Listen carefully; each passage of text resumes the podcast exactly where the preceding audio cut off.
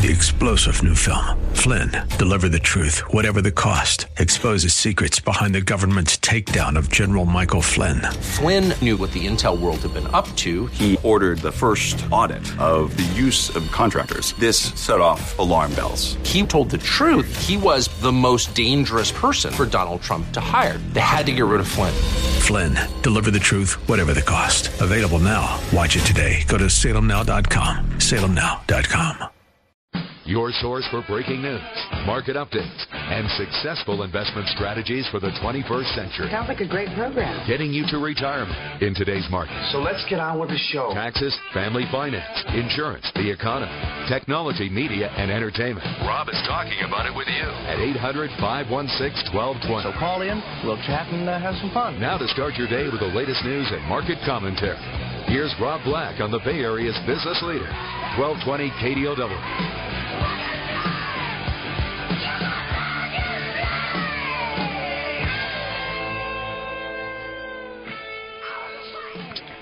Welcome in. I'm Rob Black, host of the morning show, 7 a.m. to 9 a.m. Rob Black and your money.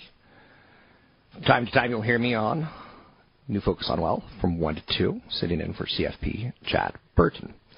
Couple things to start thinking about as far as big stories. There's some big ones today. First and foremost, we got to start with Twitter. Annihilated. Twitter Yelp, Open Table, uh, Groupon, Zynga, Facebook, all social media companies, LinkedIn. Some of them are a little bit more successful than others. Turns out Zynga needs hits to stay at a 52 week high as far as video games go, social video games. But it's a social company, right? You play it on your phone, you play it with friends. Um, Facebook had an awful quarter four quarters ago. When they first came public, they were not ready to be publicly traded, in the sense that they they were a big company for desktop company, but they quickly started seeing that it's switching to mobile fast. So they made that switch, and they've done it pretty darn successfully. Now, here's the issue: Facebook is dominated by everyone. Almost every person I know has an account. And yes, they say some of the dumbest things possible. Hey, did you find it weird that the quarterback of Team A, who lost, shook the hand of the referee? I'm like, no. It's called being a gentleman. You know, so unfriend, unfriend, unfriend, hide, hide, hide kind of thing.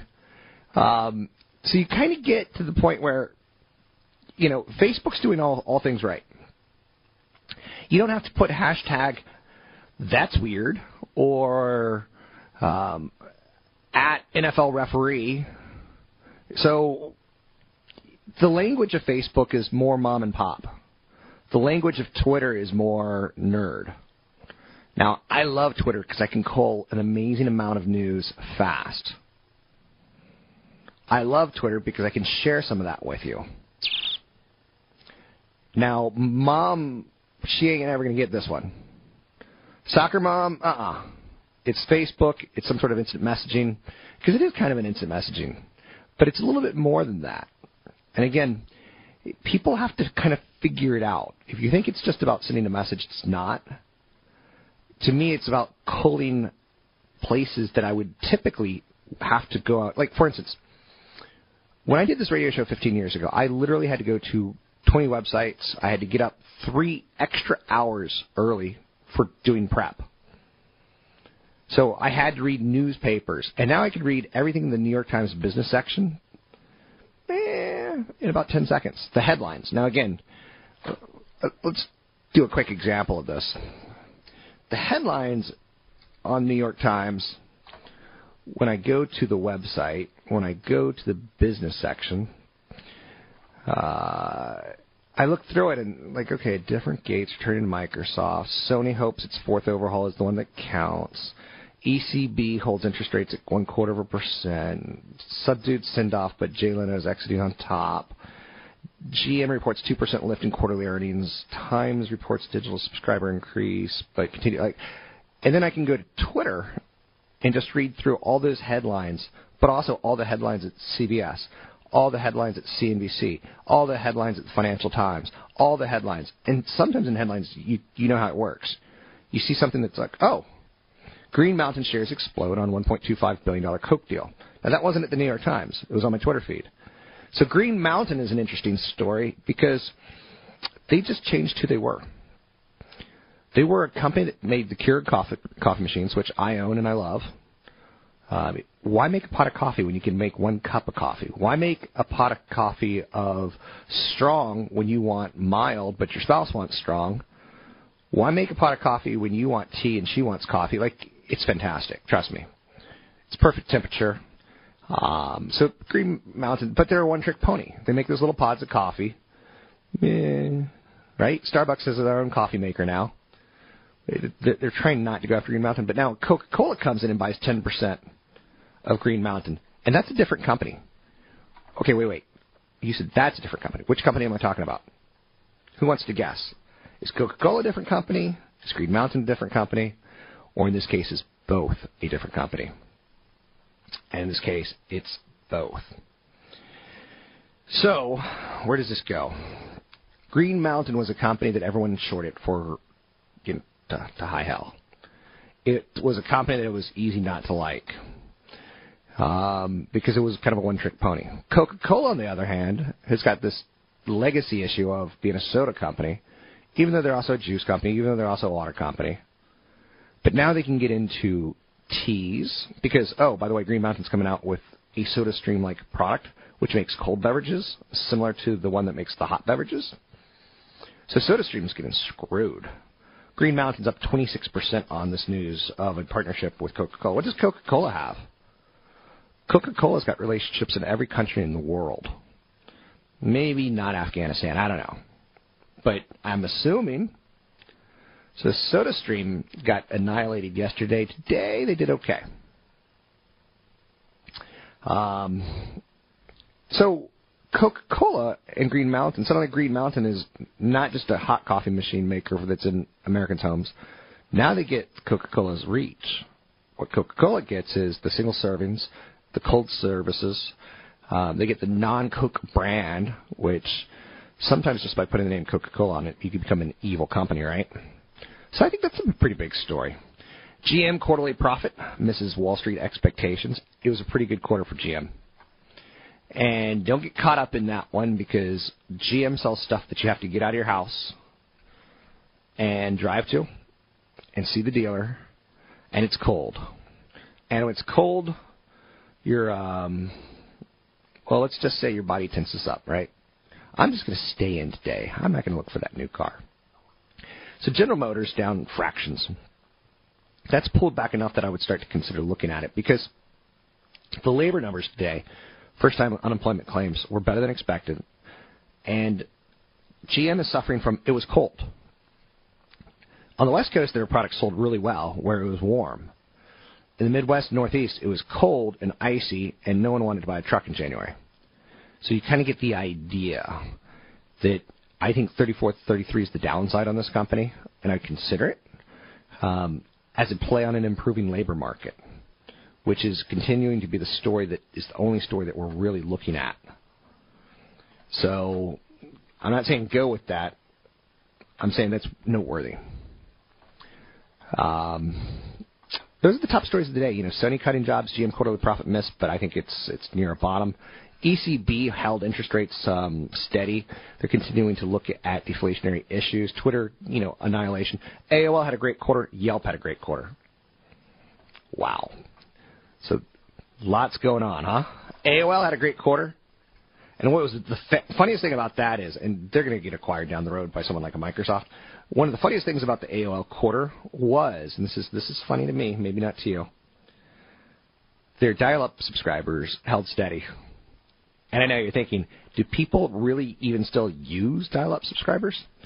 Got a big event coming up, retirement planning and bond alternatives with CFP Chad Burton at the Sheraton Hotel in Pleasanton. What can you do to avoid running out of money in retirement is the big question. Michelle Lerman's going to talk about the five biggest estate planning problems that hot market creates.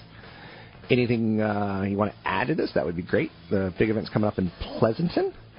You can sign up at for it at robblack.com. It's robblack.com.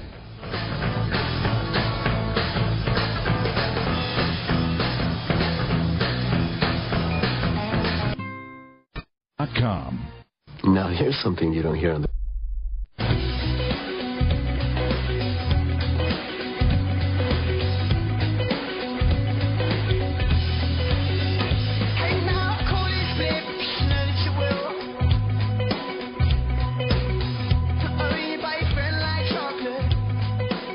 Rob Black online at robblack.com.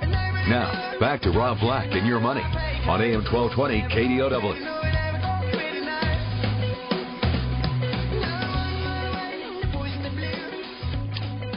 Thanks for listening to the show. I am Rob Black. Some news came out that the Target hackers slipped in via a vent, but not the way you think of it the maintenance company. So they pretended to be maintenance company workers, walked into Targets, had some air compressors and some freeze, you know, some tools that made them look appropriate, and wham bam, thank you, ma'am. That's how they got in. Now, this story of the Target credit card breach played out in 2013. It's going to be a story for throughout 2014. It's going to get congressional hair on it. I know you're saying that's gross. gross, gross, gross, gross. Um, anyway, there's an investment theme there tied towards financial companies, tied towards companies that do transactions and companies that do security. You're going to hear more and more and more about it. Get your calls on the air, or you can always email me, 800 516 1220. 800 516 1220 the cue here is when I talk about the markets. So the markets are in a funny situation starting out the number, starting out the year with a correction, but the labor markets have improved that the dip should be bought if you're comfortable and into areas that you need to diversify. It shouldn't be panicked. Does it have another 5 to 10% on the downside? It could. It could. Joining me now, CFP Chad Burton. How are you today, Chad? Great. How are you? I'm well. Thanks for asking. It's always good to have you in studio talking financials, talking money with me. You often say that you can't start a financial plan without a budget. Now, again, there's a lot of things you need to know about money. Budgeting is one of them. It's probably uh, close to the top of the things that you need to know. Budgeting and goals. Yeah, I mean, you know, a true financial planner, true fiduciary that's going to actually create a financial plan for you is going to be very cash flow oriented which means long-term cash flow projections, long-term projections of even your tax bracket. And you can't possibly figure out whether or not you've saved enough or how much you have to save until you know what you're spending now and what you're going to spend in retirement until you've created a budget. I mean, I can't I can't do anything for people until I know what their expenses are. You know what I mean? Right. right. Unless they unless I can look at their portfolio and say, "Oh, you have way more than you need to retire on. I need a budget." That's it's one of the metrics that you use to say, are you meeting your expectations in retirement? Are you meeting your goals or not? So younger people just really need to move slowly and buy what you can afford. That's the that's the first thing about budgeting when you're younger is buy what you can afford. Don't buy what your parents already have. Buy what you can afford because people are going to be judging you by the size of your portfolio when you retire, not the type of car you drive. So you're saying the size does matter of the portfolio? Right. Definitely. Absolutely. So budgeting, you just brought up a concept. There's retirement budget, but there's also a pre-retirement budget. Is for simpler terms, a pre like my lifestyle. I need a budget. I need to make sure that I'm not spending more than my paychecks. Yeah, well, you've got to look at the budget and see how long certain things are projected for. You can't just look at your budget if you have young kids right now, especially in the Bay Area. If you're in an area where you're using private school, that expense isn't going to be there forever. So some certain expenses. Uh, private education, certain kids' costs, you know, the ballet every month, the soccer costs, that's going to go away at some point. But other things come back in in retirement that you've got to project as well. Like most people spend more money in the first five years of retirement than than when they're their last five years of working because they're they're doing either the honeydew list or the vacation dream list or buying the RV or the second home. All of that has to be projected. So you have to sit down and say, what do I want my retirement to be like? Am I really going to be happy if I just quit working at age 60 or 65? Do I have hobbies? Do I have things that that excite me that I'm passionate about that I want to do? And how do I fund that? You know, how do you make money work for what you really want your life to be like? So I get the whole Rob Black's lifetime budget. You know, I get what I'm spending, what I'm not spending, what I'm saving, what I'm not saving. Um, I use Mint.com, which stands for MoneyIntelligence.com. It helps me with a budget because it tracks all my spending. Yeah. Which yeah. is basically what a budget is. Track your spending first and foremost, and then start, you know, adding other lines into that budget. Uh, what do you think about Mint.com?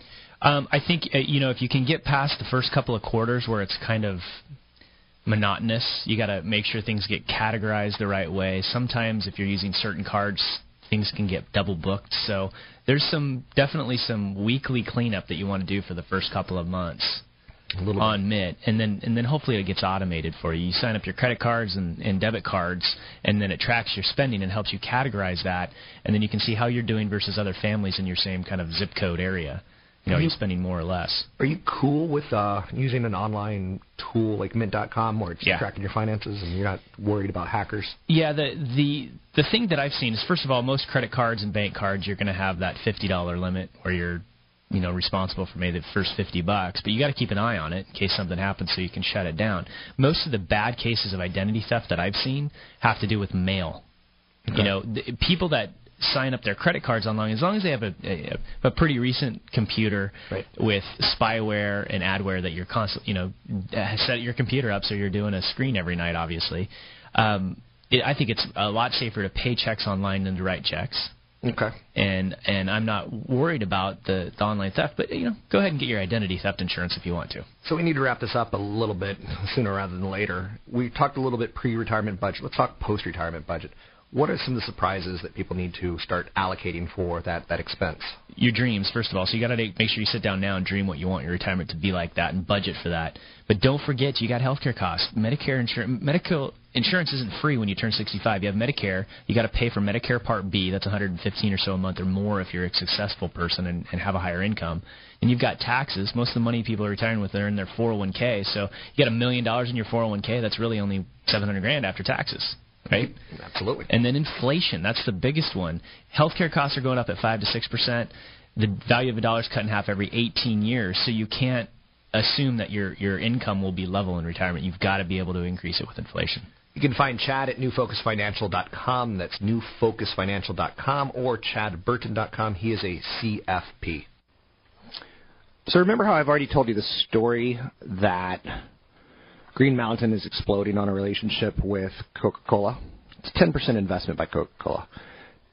There was a instant reaction that SodaStream went down, and now SodaStream's moving up.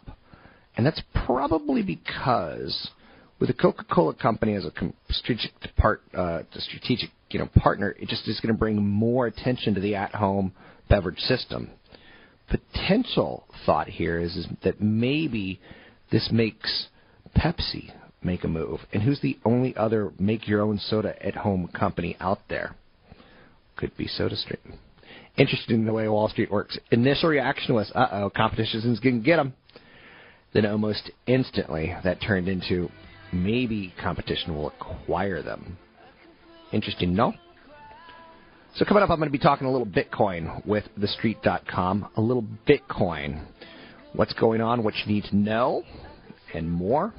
Going to be speaking with Joe Doe, talking about Bitcoin and some of the thoughts tied towards the cryptocurrency.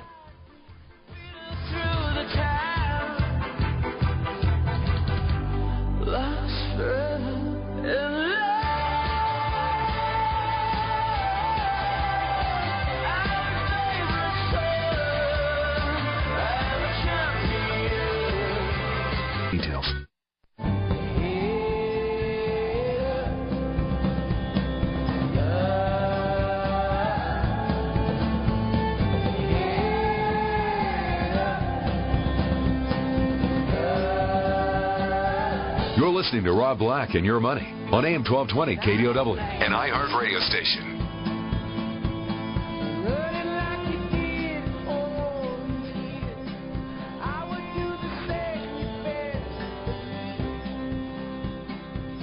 Little Lumineers.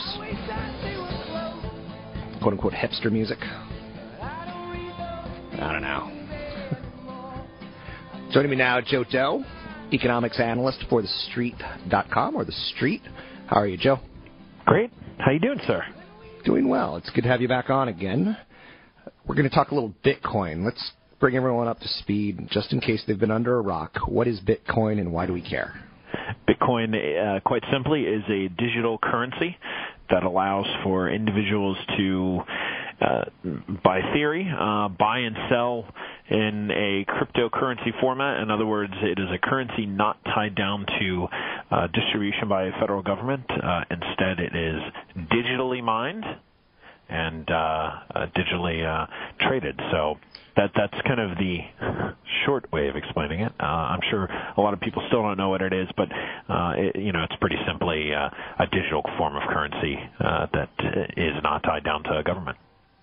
Now, what does digitally mined mean? Because I think we lose some of our listeners on that right there. Yeah.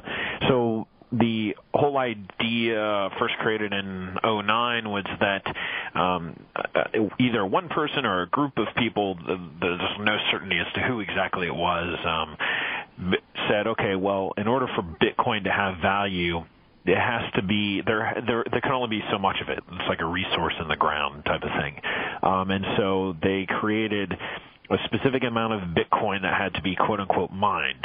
Uh, the mining is like an, uh, a logarithm, right? So um, coders or uh, whoever uh, go on and try to figure out different codes essentially uh, to pull Bitcoin out of the program, um, and then uh, miners, you know, receive Bitcoin for, for mining the Bitcoin. Uh, and a part of it also is after each transaction, um, there's a digital trail left. And to keep the system from being all cluttered up, uh, the miners go and they kind of repackage these bitcoins, uh, you know, to uh, to tie up any loose ends in the program. Essentially, it's a it sounds like you know a pretty efficient uh, digital program to uh, you know keep the system running at uh, full capacity, uh, but at the same time limiting the amount of Bitcoin that is actually in the world at any time, um, which uh, adds adds value to it, right? So it's a supply and demand situation. Are bitcoins real? Do they look the size of a quarter? Is there, you know, uh, zinc in them, or are they just digital currencies?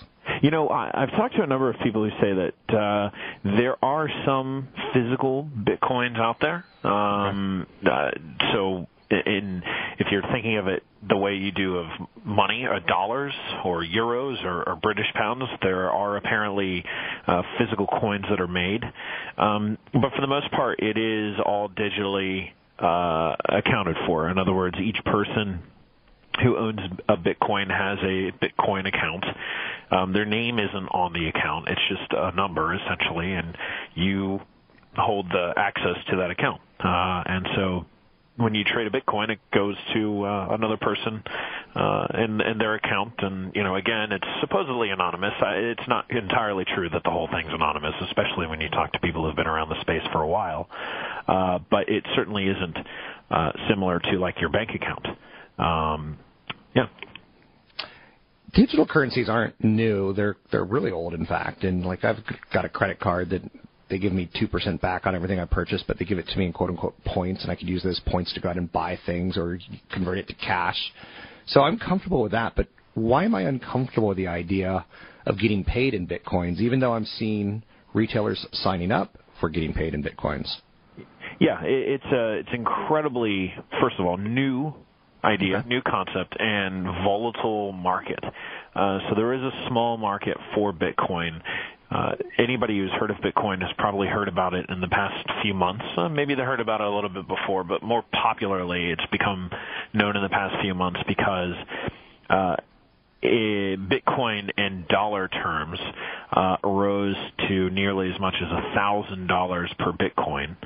Um, but it also during that rise saw some incredibly volatile days that showed the price of a Bitcoin uh, trading at a range of about a hundred dollars difference. So you would, you know, for example, in the morning you might buy a Bitcoin at $800 and then by the afternoon a few hours later it's dropped to $700 but then by the evening it's jumped back up to uh, you know $805 so uh, there's that. And also it's a it's an illiquid market right? So there since since there aren't a lot of buyers and sellers it's not like if you or I decide one day that I'm going to offload you know a, a lot of Bitcoin, right? So it's say I own 10 Bitcoin, right? I mean, or, or, or even larger. Let's say I own, you know, 800 Bitcoin.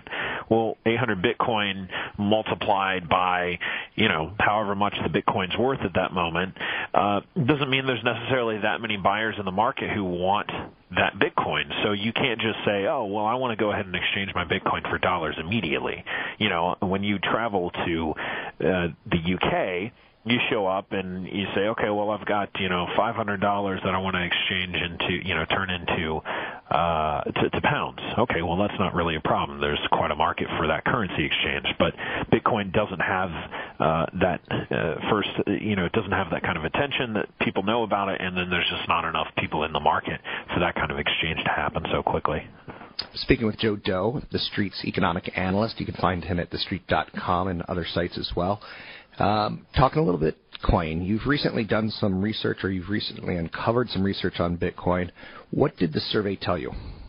It told us that just 24% of the country has actually heard of Bitcoin.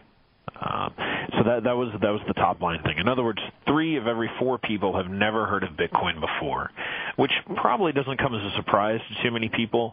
Um, in kind of in the world of you know business and economics, it has become uh, a pretty well known. Uh, you know cryptocurrency or, or new type of discussion, uh, but but it seems like at least according to our survey, outside of those circles, most people still have no clue that it exists. Um, that isn't to say that you know no one will ever know what it is. I mean, it's a five-year-old currency. Uh, most of most people who started, you know, the majority of people who know about it seem to have become aware of it uh, in 2013. Uh, so you know, it'd be interesting to see where we're at in a year or two years from now. I'm sure you've done plenty of research on this because you're in media, I'm in media, and you're more of a journalist than I am and more of an economist than I am, but it, it stuns me that some people are saying it's going to last. Some people say it's a bubble, it's going to zero. Why are experts so torn on this? I, that's farmers will never figure it out if experts can't figure it out. yeah, uh, I think I think these you know experts or or the people who feel like they uh, you know are fairly familiar with uh, markets and, and trading. There, there's one side of it which is you know, it's a, it's it's a currency that is not attached to is not backed by a federal government. Um, and and that's just uh, very foreign, with the exception of say gold, right, which a lot of people argue is a currency, uh, uh you know, is a form of currency as it has been used as a currency in you know centuries past and whatnot. Uh, it, it's still not the same as gold, right? Gold gold's value is uh, derived from centuries and centuries and centuries. You know, history, human history has always seen gold as a valuable asset. We've said so, right? Um, Bitcoin is five years old. Uh, so there's that, right? It's like who, who's going to trust a currency that isn't backed by a federal government? Um, well, on the other end, uh, the the same people might say, well, when you really dive into the the details and the intricacies of this new currency, it, it seems pretty smart um, in terms of you know the supply and demand of it, right? So the the mining part, um, and also there's a lot of people looking at it as maybe it's not a currency so much as it is uh, a way to to exchange money, right? Uh, it, you know, uh, the discussion about hey, who will, what will Bitcoin affect in terms of companies? You know, the first name that pops up is PayPal. Uh, and then there's discussion of the, the credit card companies, right?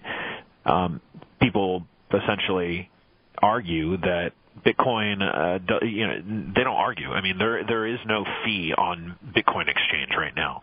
So if you and I, if I, I want to give you 15 Bitcoin, I can send it to you from my account to your account and not have to pay a fee for that transfer. Whereas obviously there's a small bit of a fee taken when you do some sort of a transfer with, say, yeah, Western Union or PayPal, uh, and and I think that's where the discussion right now has a lot of traction. So you know, to to say that oh, it's just in the currency discussion, I, I think would be incorrect, and I think that's why it's gained a lot of uh, of interest, and that's because the, people are still really trying to figure out what is this because it's not it doesn't when you have hedge fund managers going out and saying we're taking a look at this as a tradable asset, and you have major U.S. banks writing research notes about it, it says that there are a number of people who think there's something to it. They're just not quite sure what it is, and I, I think it may take a few more years for them to figure that out. And, and in a few more years, they could say, "Hey, there's no worth to Bitcoin. It's a total waste of time." Um, but on the other end, I, I think uh, smarter people than you and I are hesitant to go ahead and declare that, right? Because uh, they want to see if there is a way to uh, monetize it or, or, or otherwise. Thanks very much, Joe. I'll talk to you soon. It's Joe Deaux with The Street. You can find him at thestreet.com. His last name is D E A U X. Very thoughtful, very insightful, talking Bitcoin with us here. Take a break here. Be right back. listening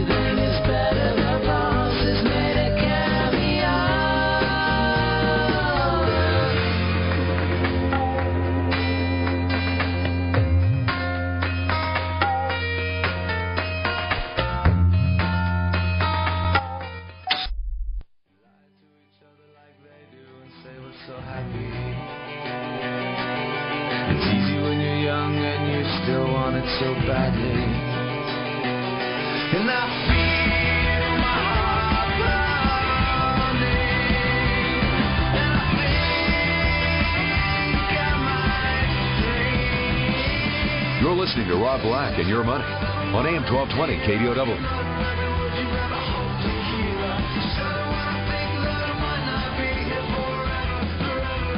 In economics, there's no right answer. There's just compromise. One of the things that I try to do again and again and again is show you don't be fearful.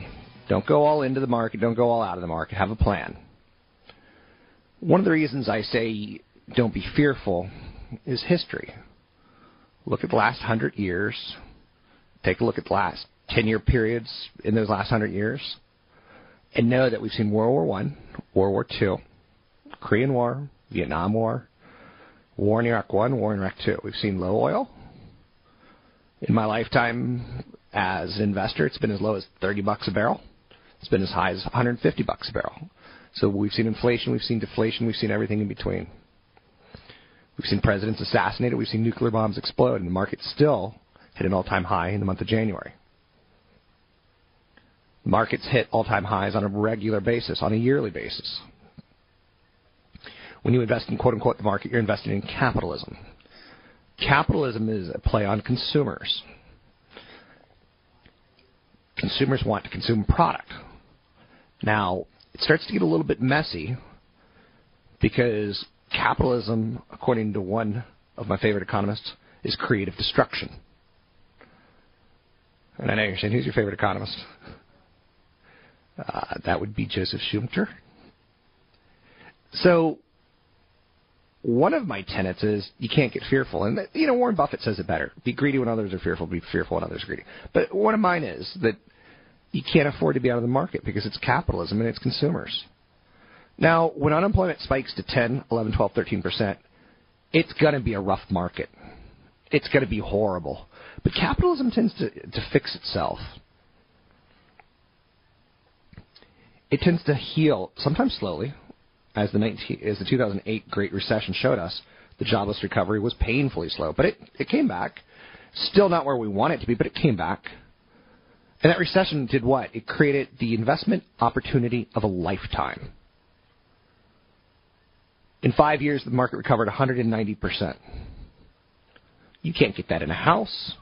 You can't get that in a mouse. You can't get that in a louse. I don't even know what that means. But the point being, if there is a point being at this point in time, is that as long as unemployment doesn't stay prolongedly high for a prolonged period of time, you're going to be okay. It's going to be all right. Now, you would hope that our economists today have, you know, figured out ways of maximizing employment and keeping inflation as low as possible. Commodity prices are too high right now for me to it, say that I believe there's a global recession happening. Too high. Too high. Commodities are a smart market. Bonds are a smart market. Stock market is a discounting market. So I can't afford to be afraid in this market. I see Disney at an all-time high, and I look at who's Disney's competitors. They created a, a watch recently, or a band that you can wear at Disney, and it basically tells you, okay, now you can get on Magic Mountain. Okay, now you can have your princess breakfast. And basically, what it's doing is it's efficiently managing traffic. And that's a very, very odd concept for a lot of people. But one of the reasons I'm so excited about Google Google Cars, self-driving cars, and there's going to be a lot of them in the next five years, is that it will efficiently manage traffic so that it puts the proper distance between vehicles. That you're in the middle of the lane, you're not bouncing left and right, left and right like a nervous, you know, uh, anxious soda freak. So those efficiencies create, you know, timeliness, create better use of roads, create fewer accidents. Fewer accidents means you're not calling in sick because your back hurts. Um, so I, I'm a big fan of capitalism, as you can see. I'm a big fan of things moving forward. Disney just reported its greatest quarter ever. The movie Frozen, and you know that sometimes Disney, they called uh, The Lion King their B movie. The A movie that they had their best illustrators working on was Pocahontas. That's kind of funny, right? If you listen to the Disney earnings report last night, it was just a blowout. 1.38 billion. Um, the studio killed it. It's a very solid quarter. ESPN killed it. Now, at some point in time, the people who are cutting cords, that trend, that will hit ESPN if that trend continues. Or will they have an app that people can pay for online sports they, they can stream to their TVs? When will the teeter totter switch from ESPN, ABC, Disney, all co- owned by the same company, where they they favor the cable companies? But at what point in time do they say, you know what, uh, we're going to put this online? We're going to put this sporting event online, and you can stream it to whatever device you want. There's already one called ESPN Go, but you have to have a cable subscription to activate it. Same thing with HBO Go. And when that happens, the cable companies become very, very messy investments. Right now, they've got sports to drive the you stay with us. Otherwise, you're not going to be able to watch the live games. And again, that's already getting you know worked around. Major League Baseball and NHL and probably uh, NBA. I'm just not an NBA fan, so I don't know. I know you can buy a whole season packages and stream them to your devices like Roku and Apple TV. So much going on, much going on, and it's it's all painfully obvious. Twitter just reported a quarter that was awful. They earned money sooner than they were expected, and it was awful. Wall Street doesn't want them to earn money. Wall Street wants them to report strong revenues, to support strong user growth. Google has $14 billion of revenue. Facebook 2.3 billion in ad sales. Yahoo 553 million, Twitter 220 million, LinkedIn 88 million. So Twitter's got more than LinkedIn, telling you that okay, I see some mess here. But how much time do we give them? First and foremost, never buy an IPO in the first year. Let all the insiders flush away their shares. That advice worked on Facebook. Nine months, 12 months, somewhere in that area is when you could start looking at these companies. Or you scale into them on a five year plan, so you basically let the insiders sell through time. So Twitter's got better revenue, ad revenue, than LinkedIn. That's worthy of noting although their metrics on growth very, very slow. I'm Rob Black. You can find me online at robblack.com.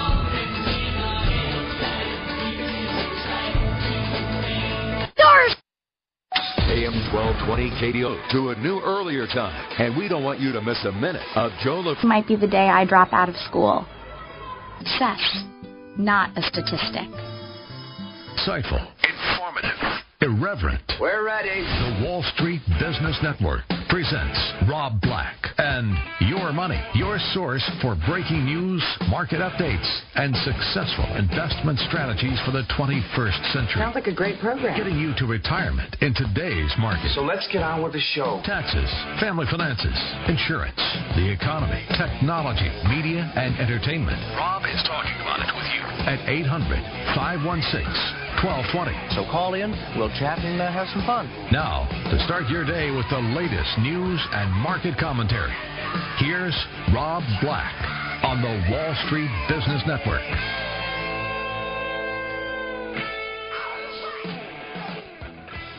Welcome in, Rob Black and your money. I'm Rob Black, talking all things financial, money, investing, and more. Lots going on. It's kind of that end of earnings season. Let's talk about this. No, no, no. Let's talk about that. No, no, no. Let's talk about this. Um, I'm liking what I'm seeing, to say the least. There's enough there that tells me all is not lost. January was a rough month, 5% correction on the markets. Could there be more?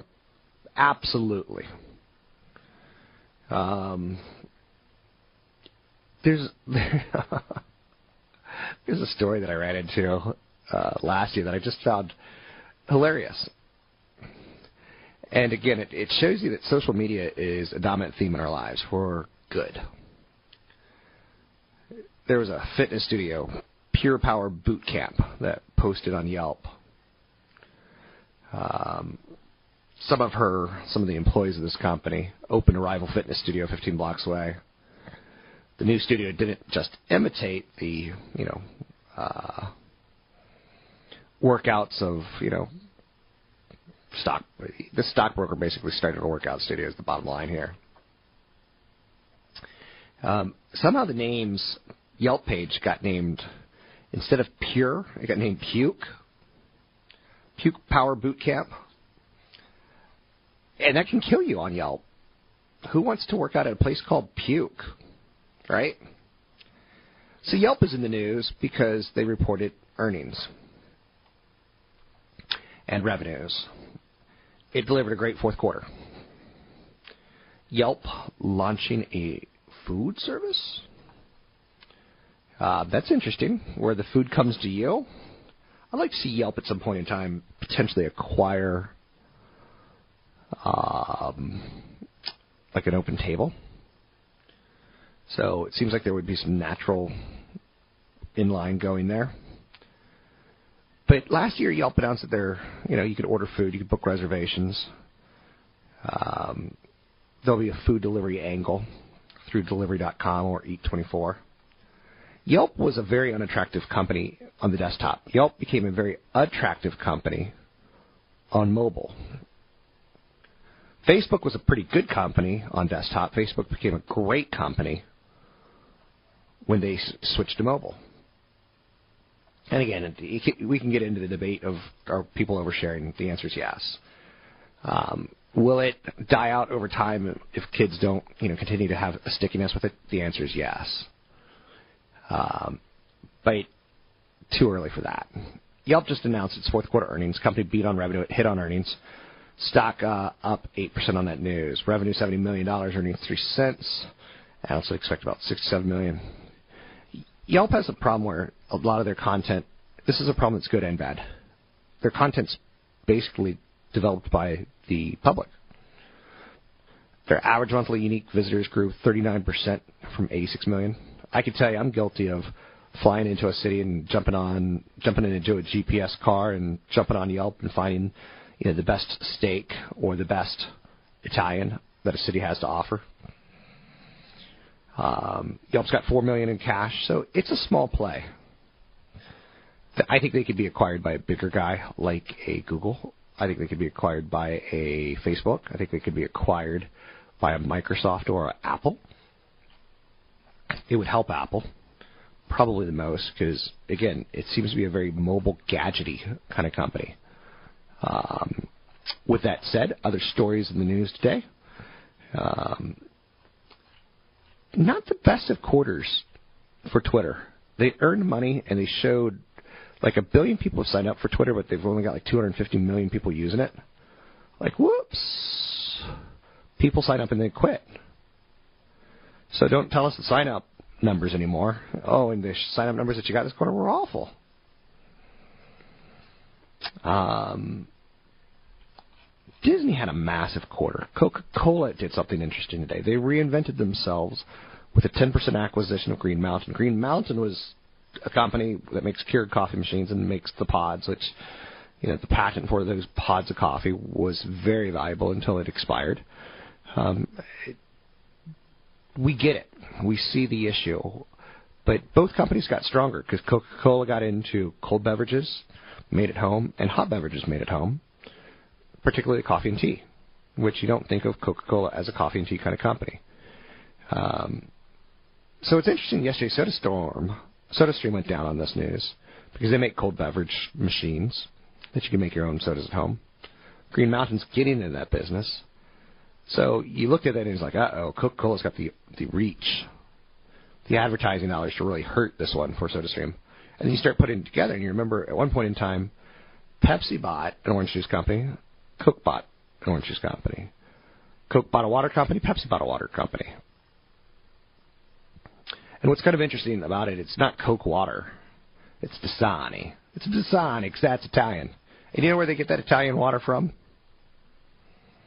A tap in your neighborhood. And that's to me hilarious. People would pay for bottled water.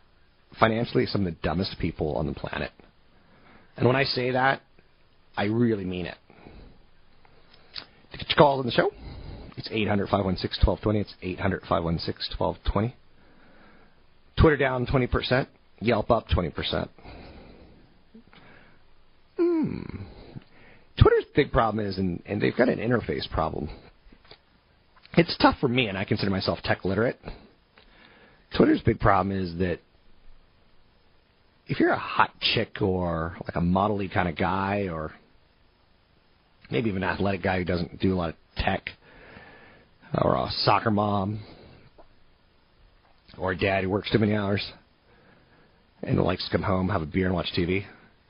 Twitter's got some nuances to it, like the hashtag thing. So I send out a tweet. Talked with Joe Deaux about Bitcoin.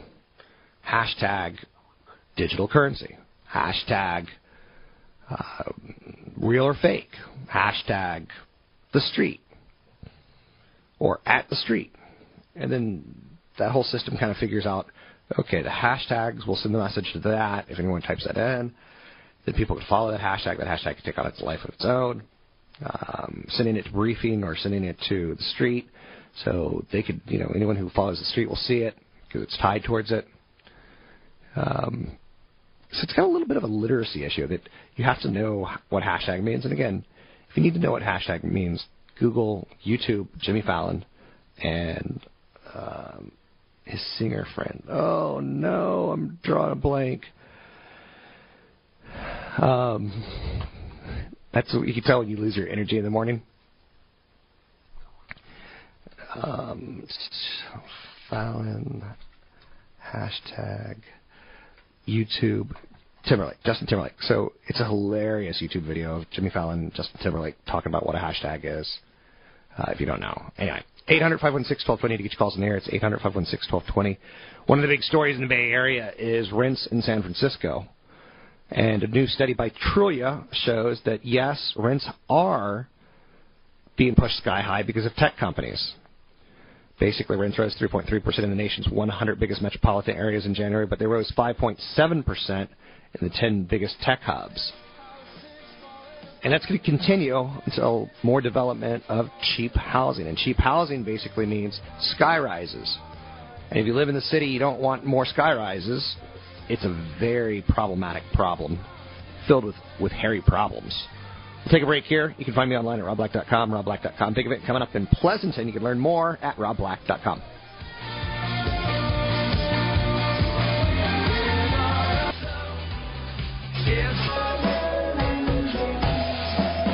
The Ad Council. Ah, the sound of small business getting busier. Can you tell which one is using AT&T? Truth is, they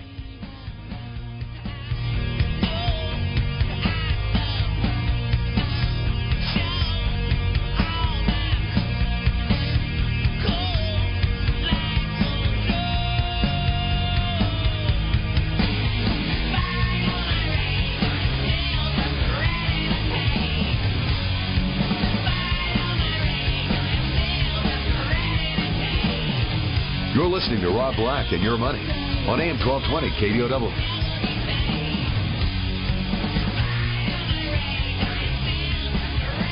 My generation had a little bit of rage. A Little Billy Corgan. And he had rage for different reasons. A daddy issue that is R-rated and I can't talk about. But um, my generation kind of grew up a little bit late. Now, we didn't have the problems that the current millennials are facing, 20 somethings, pushing it to mid 30s. Um, there's an issue out there, and I find this to be noteworthy of talking about. Of we're becoming a renter nation, and what does that mean? First and foremost, you have to relax and, and just try to grasp that thought. I think we're becoming a renter nation. And I think that's a problem. I think that's a real big problem. In large part, areas that have jobs, you're seeing prices get pushed up aggressively. Um, you know, talking about that in a little bit more color. People do want to, you know, own a home. American Dream's always had that, you know, white picket fence, two and a half kids. I have said home, but my home happens to be in an area that doesn't have a lot of inventory. So one day when I'm done with it, I'll just turn it into a rental. It's in a great school district now, 10, 15, 20, 30, 35, 40, 45, 50 years from now. Maybe it won't be a good school district. But people are willing to pay above average rents to be in a good school district. I've been talking about if I were 20 something right now, I'd move to Oakland until I had a wife and kids. And then buy a home as soon as you can in Oakland. I think that's what money's doing right now. It's going to where homes are affordable. And then you get your baby and you sell that house and you move to the better school district. Now again, I'm just making a broad statement and I don't know this to be true. I'm not that dad who knows everything about school districts in Oakland versus the peninsula. I'm assuming Oakland schools are rated lower than peninsula schools. But if I'm 20 something, I'm buying a house or I'm buying something in a cheap part of the world. And in the Bay Area, the cheap part of the world is east of the Bay. Further out you go, the more you can do. I would buy because of low interest rates, and I would buy because you're going to need at some point in time to sell it and take that equity to a, a more expensive school district, if that's your thing. Um, prices of homes in areas should be based on incomes, but they're not right now. In select parts, they're not based on incomes. Uh, you know, bidding is based on the rent that you think you can generate. Is the thought? I have a low cost mortgage that I can rent that house in a year and I could, you know, make an extra twenty thousand, thirty thousand dollars on top of it just from the rent. So homes are becoming less affordable for folks who want to buy, making renting a much more viable option. So we're kind of becoming a renter nation. Now, on top of that, I think there's an angle that we need to discuss that you know tech prices are, and I've got a great article if anyone wants a copy of it. Um, it's tied towards you know, what's driving up the prices of homes uh, in in San Francisco? You've you've heard the argument, you've heard the anger. I know you have on Google buses and Facebook buses, and I don't think there's a winning scenario here other than to say you're going to have to live with it, and that's not what most people want to hear. So San Francisco long blamed the technology sector for rising rents. And I lived in San Francisco uh, 12 years ago, a little bit less than that, seven years ago, eight years ago. Um, and it was great. It was a golden age. It was wonderful. So Trulia, and I paid a lot in rent. Uh, owning a place, you pay a lot in owning a place. But that kind of it came with the territory of San Francisco. Like you don't buy rent without knowing that you're going to, you know, either live in the Tenderloin or if you want to live in Pac Heights, you're going to pay a premium. But rents are rising faster year over year. Um, rents rose 3.3% in the nation's 100 biggest metropolitan areas, and that's like Seattle, Portland, Houston. Uh, but the real specific tech hubs rose 5.7%. There's a lack of new housing construction in many tech centers to the technology industry's presence in areas that command top dollar. Um, there was a study done by a college student, and she basically looked at buses. You know, the Google bus stations in San Francisco and the the bus stations. Areas within five minutes had much higher rent increases in the last three years than areas that were more like a 20 minute walk. So, five minute walk, you paid a, a big premium to be walking distance to the bus. Fascinating, right? San Francisco tops the list with a 12.3% rise to a median average of 3,300 for a two bedroom apartment. The city has seen unrest tied towards home prices in recent months, say the least. Well compensated tech workers. Um, they're saying, I want to rent your house. So you're seeing landlords evict people or raise the rent. They don't care if you're a doctor. If you want to pay a higher rent, you can stay. If not, move on out. I'll get an engineer to come on in. So some residents have made fortunes through tech for sure. And the, these tech people who've made a lot of money, they shouldn't be blamed because they want to live in the city. The city's great. It's fantastic. So one of the things they did was they sacrificed their educational years and, and they earned an education where they could get paid well. Tom Perkins recently penned a criticism for comparing the treatment of wealthy Americans to the Nazi persecution of the Jews.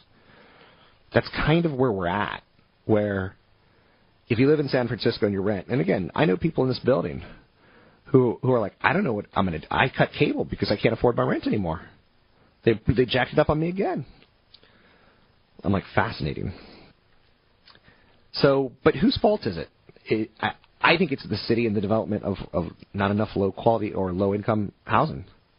I think if I were a landlord, I would want to raise rents. Hey, if the apartment underneath uh, or the building next to me has you know thousand square feet for three thousand bucks, I've got a thousand square feet for five hundred bucks. I'd, I'd want to raise that rent, right? It's what the market's asking. Asking prices for houses for sale in tech hubs rose in line with national trends. Home prices in January rose an average of 13.4%. In the nation's 10 largest tech hubs, only 11.4%. Uh, 13.4 versus 11.4. So the spike in rents much higher than the spike in owning, as far as cost per owner, cost for renting. Tech hubs tend to have fewer homes stuck in foreclosure, which is also interesting in changing the pricing of homes. So I don't think there's anyone to blame. I think everyone's to blame. Because if I were the landlord, I want to jack rents. I already told you I started the segment by saying, you know, I bought a home that is in a good school district and I got an incredible low rate. I think some people are going to have to learn that we have to change the way it's we, we value things. And uh, one area where we can, you know, change it is Prop 13. Prop 13, if you own a house, you have no reason to sell it. So you could rent it for a lot cheaper than someone who has to buy one right next to you. Same thing goes in San Francisco, and that's a bit of a problem. That's an area that where Prop 13 is hurting. Yes, Prop 13 helps people who bought 30 years ago, 40 years ago, 20 years ago. It's not helping people who buy today. And you know one of the big fears now is is that our government's going to do something to give renters an incentive. I.e., another handout, right? Just what we need. Anyway, um, lots going on. Lots going on, to say the least. Sony is stumbling. They're basically getting rid of their TVs.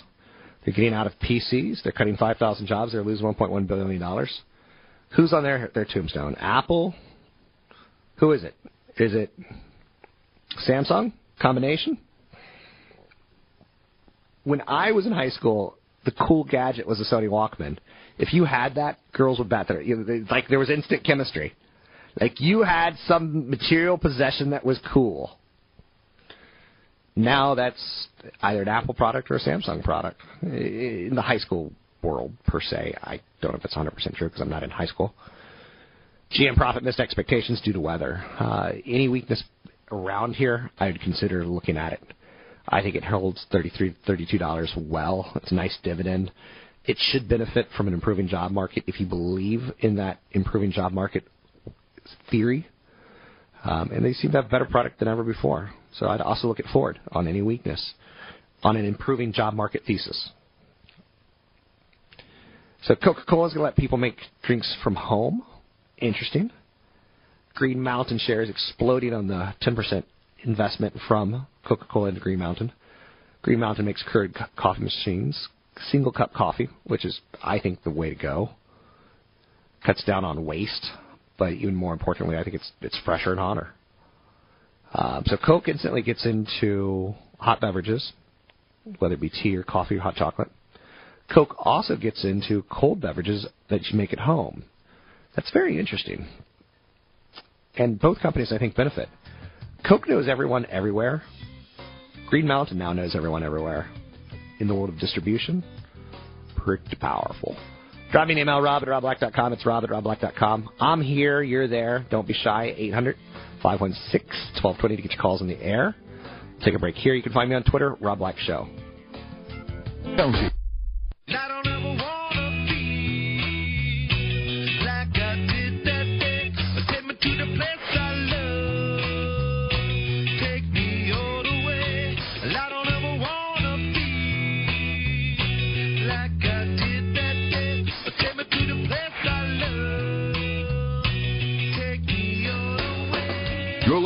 Rob Black and Your Money on AM 1220 KDOW, an iHeart radio station.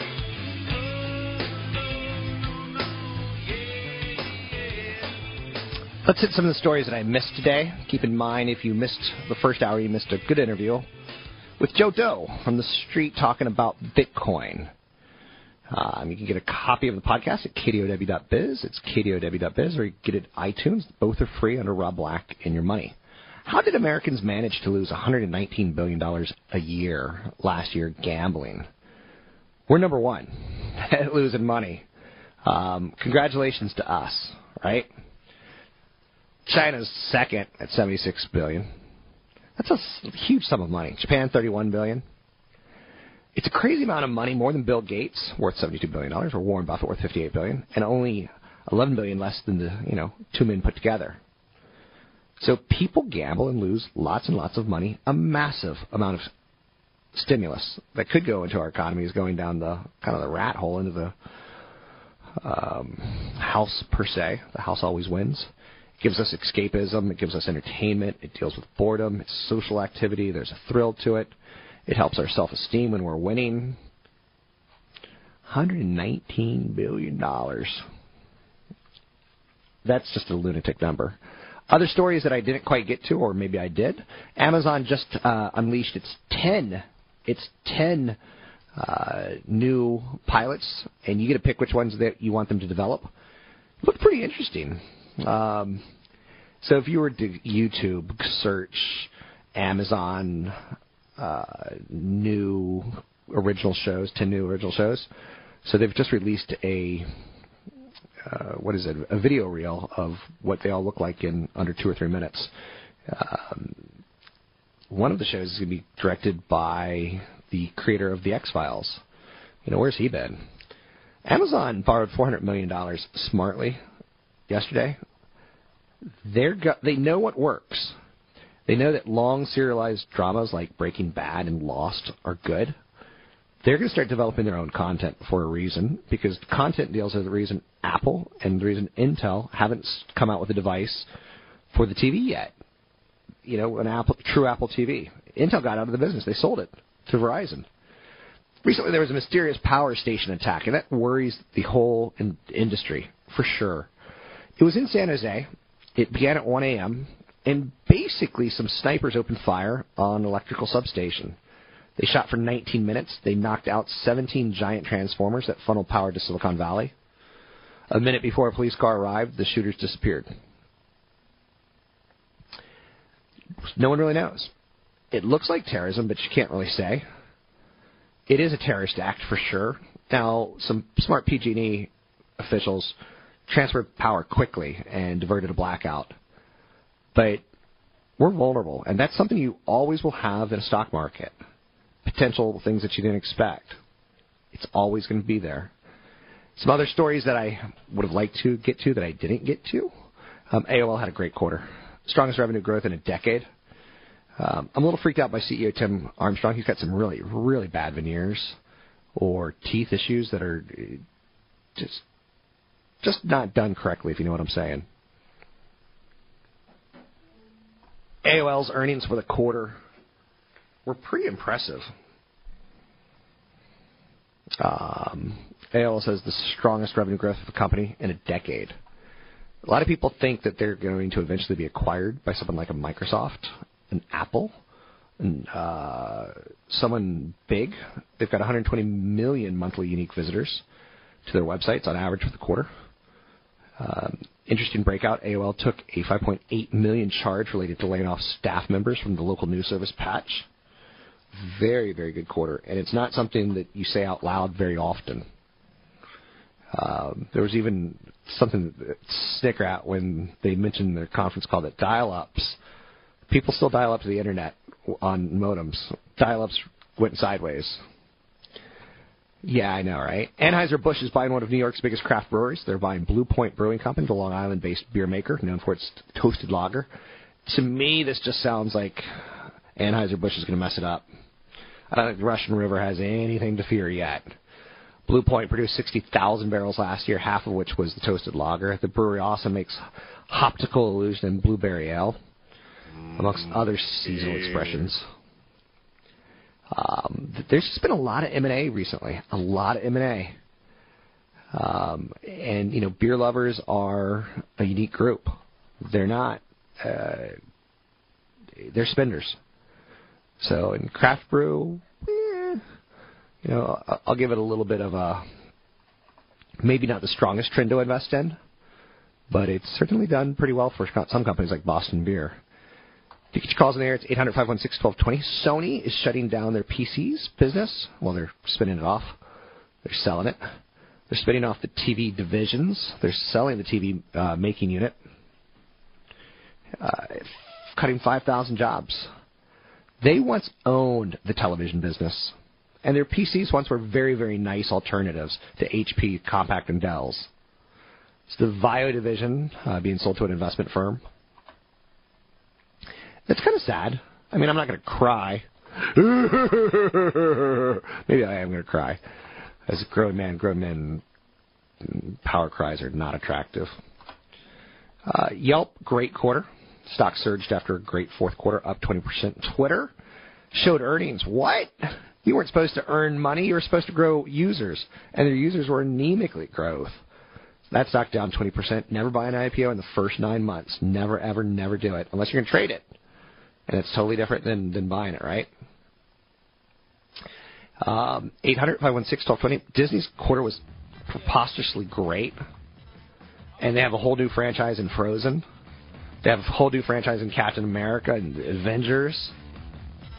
They're going to come out next year with Star Wars. Are you kidding me? Holy mackerel, they are loaded. I'd own that one for 40 years. 800 516 1220 to get your calls in the air. I'm Rob Black. You can find me online at robblack.com. Twitter, Rob Black Show. Facebook, KRON4, Rob Black. The views and opinions expressed by Rob Black.